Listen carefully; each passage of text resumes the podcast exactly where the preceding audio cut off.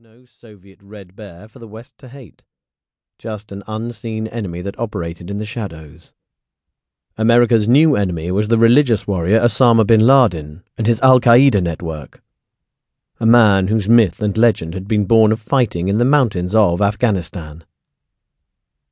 The local Pashtuns, the indigenous tribe of southern Afghanistan and the largest ethnic group in the country, are a proud race. They are proud of their families and their country. They have a long and honourable tradition, and are mentioned in ancient Aryan texts as the Paktua. The British called them Pathans, while they have often simply called themselves Afghans.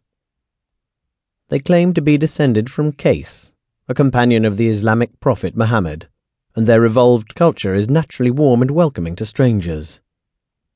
Those who completed the hippie trail in the 60s will vouch for that. They have always prided themselves on giving the best available food to visitors. But in the first decade of the 21st century, there is little chance of that. Now, the new strangers in this province are battle hardened frontline soldiers on both sides. And the extreme politics and violence that have consumed this area mean only those engaged in killing or saving lives get involved.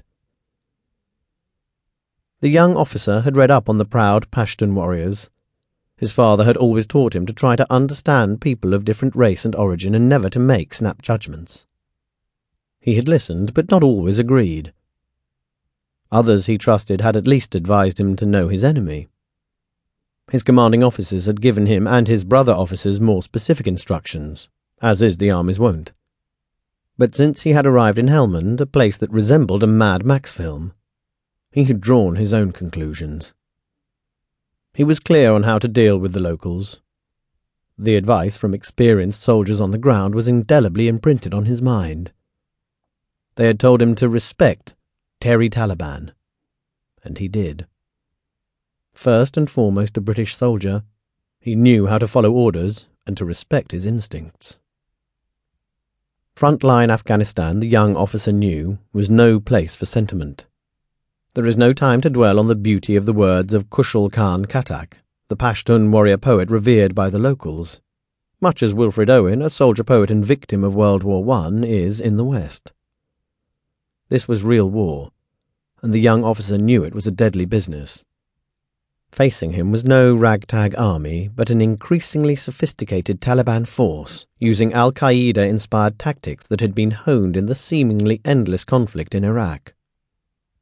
As the officer studied the terrain that lay ahead of him with a mixture of elation and trepidation, he knew only too well that he was going to have to draw on every scrap of expertise gained through the long hours of training at Sandhurst Military Academy and on exercises with his regiment, the Blues and Royals, back home.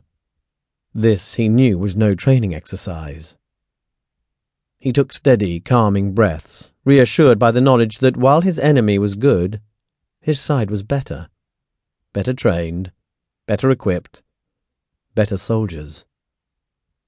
But were they truly better soldiers? Did they know the inhospitable land as well as their enemy? That nagging doubt kept him alive to the real danger that faced him and his brothers in arms. Then, slowly but surely, Second Lieutenant Harry Wales carefully placed both hands on the powerful .50 caliber machine gun in front of him he paused for a heartbeat, then gently squeezed the trigger to send a stream of bullets hurtling towards the Taliban's defensive positions. This was the soldier prince. At last free to do what he had wanted and play his role in the fight against terror. Like his royal ancestors at battles ranging from Agincourt to the Falklands, Prince Harry was willing to put his life on the line for Queen and country and to achieve his dreams. The location for the firefight was in the southernmost British position in Helmand. He was among a unit of battle hardened Gurkhas repelling a ferocious attack by the insurgents. The soldier prince was carefully balanced on sandbags and made sure an open box of ammunition was close at hand as he took aim at the distant targets in front of him. Apart from the crash of weapons being fired, he had only distant puffs of smoke as the bullets hit the ground to guide his aim. As a fully trained battlefield air controller, Prince Harry was assigned a forward position on JTAC, Joint Tactical Air Coordination, Hill. Because it was so close to the Taliban trenches, the hill was